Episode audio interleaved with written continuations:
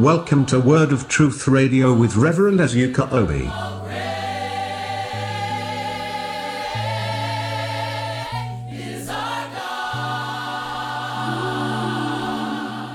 Here is your host, Pastor Obi. Another is don't give or sow a seed to a junior pastor. You must only sow to the GO or to the senior pastor in that chapter. As if the junior pastors are not called. This happens in a lot of denomination. Okay, another is you can only experience breakthrough when you sacrifice. You need to sacrifice the way Abraham sacrificed. Then you experience a breakthrough. Come on. Come on. I believe in giving. I believe in seed sowing. I believe in all that. But we should not make it a law. Because when you tell somebody that what is happening to you is because you did not sacrifice, that when you sacrifice, that problem will abate. When you sacrifice, you get a breakthrough. It is not in the Bible. When you do that, you are making the sacrifice of Jesus on the cross 2,000 years ago of no value. You are saying to that believer that the work of Christ, the redemptive work of Christ, which he carried out to reverse the curse, to reverse everything that Satan has brought into the world, is not enough. That you need to add to Jesus' sacrifice so you can get a breakthrough. I don't believe that. That is not scriptural. And at times they now go and cite Abraham's sacrifice of Isaac. And they will say, Give to Isaac, give to Isaac, and that miracle will happen. this is not my subject really today, but let me just ask a question. Before I ask a question, let me say this. There is a sect that when they go for their service, they don't wear shoes, sandals, they go barefoot as they go for their service. Then there are some, when they get to the place of worship, they have to take off their shoes at the door, then get into the place of worship to worship. I found out that some Christians leave their brain at home when they go to church, that they don't even think things through. A lot of Christians don't even read their Bible for themselves. When citing Abraham's sacrifice of Isaac as a reason why you should now sacrifice so you can get something from God, that is not scriptural. Let me ask you something. What did Abraham get from God after he sacrificed Isaac? Is it the promise that he already got from God the first day God spoke to him in Genesis 12? Abraham Isaac's sacrifice occurred in Genesis 20 something. So it cannot be the promise. Abraham got the promise, Genesis 12. Is it wealth? Abraham got wealth as early as Genesis 14. He went, fought, defeated five kings, and got their wealth. He even returned the wealth. He didn't even want to take it. Do you know what he said? So they will not say that they made him rich. He went to Egypt, came out from Egypt. The Bible says he came out of Egypt wealthy. This happened ages ago. Happened more than 25, more than 30, 40 years before Isaac sacrifice. What was it that the sacrifice of Abraham uh, um, provided for him from God? When you read that first verse of that chapter, where Abraham, in quotes, sacrificed Isaac, the Bible made it clear why God requested for that sacrifice.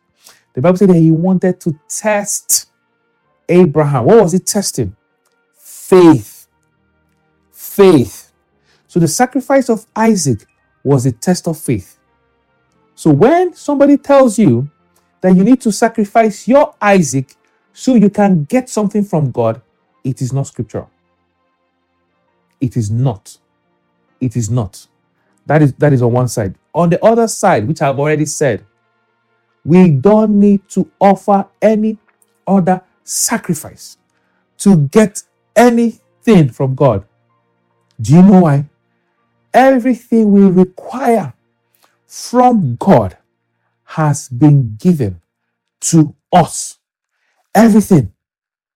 Jesus was the ultimate sacrifice. We do not need to sacrifice anymore. What do we need to gain access to what Jesus has done on the cross?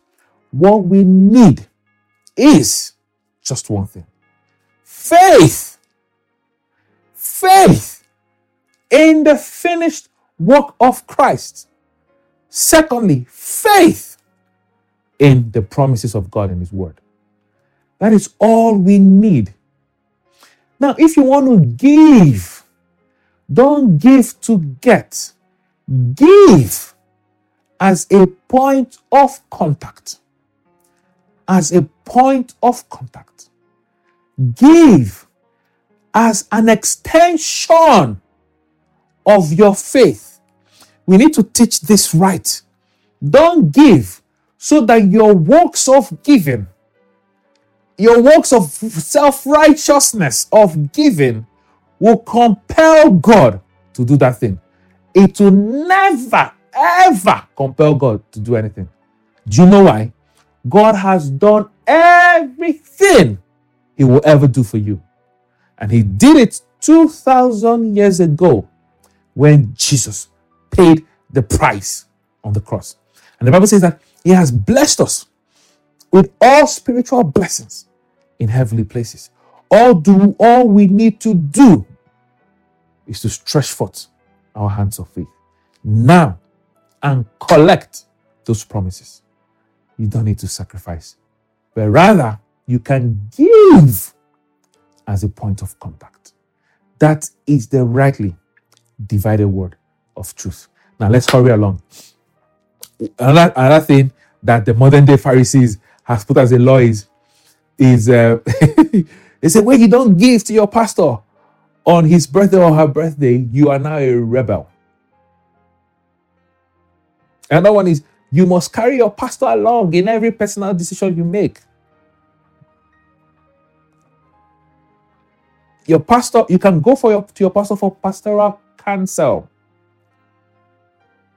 For pastoral counsel to hear from the spiritual angle,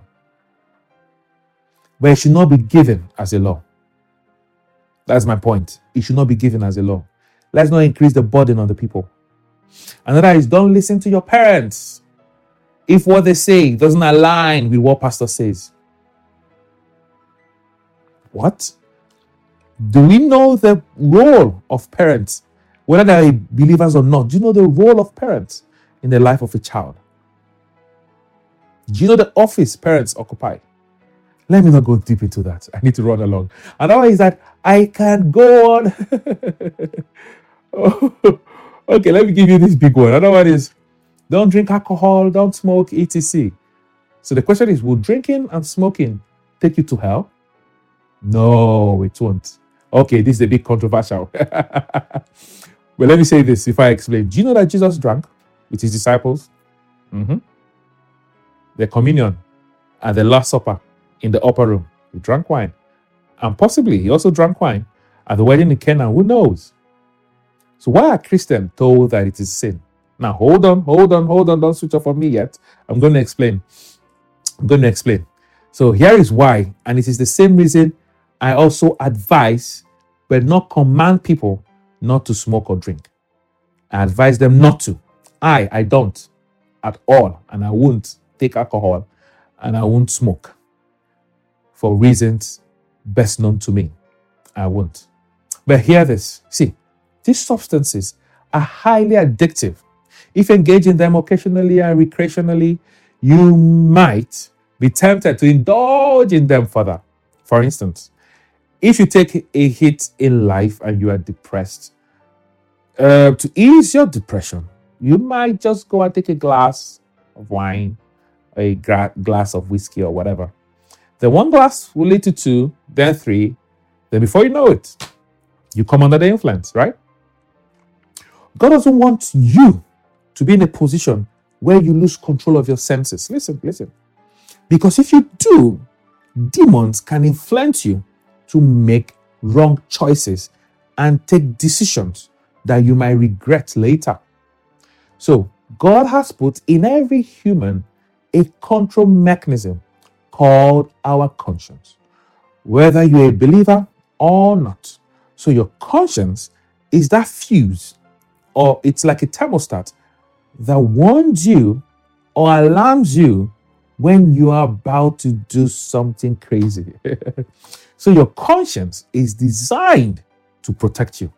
Now, just cast your mind back on some of the crazy things you've, you've done in the past.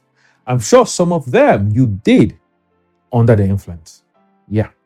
Alcohol and some of these substances people smoke are designed to bypass the conscience, to bypass simple reasoning and your common sense. And this is what God is totally against. We are supposed to be ruled, led, and controlled by our spirit, not by our whims and desires. This is why they are not good. So, as they say, prevention is better than cure. So, did you see how I explained this? This is what is lacking. We need to teach the why, the reason for something, give people the backstory so they can understand it very well. We should not play Lord and Master. Let allow Jesus and the Holy Spirit play their role in the life of people. We shouldn't seek to control people. Let's teach them to yield to the Holy Spirit, and He will lead them on the right path. Now, if you're listening to me and you still want to play Pharisee, then we should add to the list of your do's and your don'ts. Now, the number one addiction in society is coffee. Number two, I think, is sugar. Then there is internet and social media and video games. Do you know that coffee addiction will steal sleep from you, which might lead you to take some sleep medications? Which care, if care is not taken, you get addicted to those sleep medications. And when you are deprived from sleep long enough, it will start affecting your health and it will reduce your life expectancy. Do you know that? So, coffee is very, very, very bad. Is it sugar? Sugar addiction is bad. It's the leading cause of obesity. And of course, you know about diabetes. It's the leading cause of, cause of obesity, sugar. Yeah. So if you're going to want add to do that, don't, don't drink, don't smoke, don't do this, don't do that. Let's add sugar addiction. Let's add coffee. Tell the Christian, don't take coffee. It will shorten their lifespan. Don't take sugar. It will short. Do you know to, that sugar will shorten your lifespan? That is obesity, and kill you faster than alcohol and smoking. Oh, you didn't know. so why then we don't have? Why don't we have that as one of the do's and don'ts, or one of the don'ts? Why are we selective? Why are we selective? Let's go the full haul. Let's go the whole, let's go the whole nine miles. So, do you get my point now? What's my point, you may ask? My point is if we must raise God's standard by adding our own man made rules and regulations to it, we might as well go all the way and not being hypocritical by taking some and leaving some. God's standard is clear in the moral code, which is the Ten Commandments. Yes, it is. See, I must emphasize that this moral code has not been cancelled, it has not been removed by grace of the New Testament. It is still in force till date. The bottom line is that we need to be led by the Spirit. If the Spirit says don't smoke, don't. If He says you've had enough sugar for the day, don't take another scoop of that ice cream. Don't take a bite again from of that donut. Don't eat that extra slice of pizza. Just obey. The Spirit will never, I repeat, never ask you and lead you to do things that will jeopardize your health or open you up to demonic infestation and oppression and obsession. Do you know that times when I overeat, the Holy Spirit, I don't really overeat, it, uh, don't really overeat, but when I take lots of sugar or you know things too much carbohydrate or too a lot of sweets chocolate ice cream more than i should. The holy spirit deals with me. I lose my peace. He will talk say oh i've told you about this. I've told you about this. You need to cut down on desserts you need to cut down on sweets. You need to cut down on pizza and ice cream is just enough. He will prick my heart, prick my heart, prick my heart, and prick my heart. I'm telling you, he does that to me because I am already overweight. Here I am, and he talks to me about my weight. That I need to lose weight. I need to exercise. I need to be active. I need to increase, uh, you know, my activity every day. He does because he leads me. He speaks to me. He knows that I'm getting older and I'm at the age where I should not be indulging in all those things. And that is how every believer should be trained and taught to listen to the Holy Spirit. We should not hang again on the people, man's laws, man's doctrines. So, in summary, Paul captured it aptly in First Corinthians 6, verse 12, where he said, I am allowed to do anything, but not everything is good for you. And even though I am allowed to do anything, I must not become a slave to anything. This is so apt. This is exactly the message I want to pass across today. I think King James says that all things are lawful, but not all things are permissible. I see, I like the way Message Translation puts it. Message Translation says, just because something is technically legal doesn't mean it is spiritually appropriate. Let that sink in. See, if I went around doing whatsoever I thought I could get by with, I'll be a slave to my whims. Wow. You know, then Paul went on to explain in verse 15.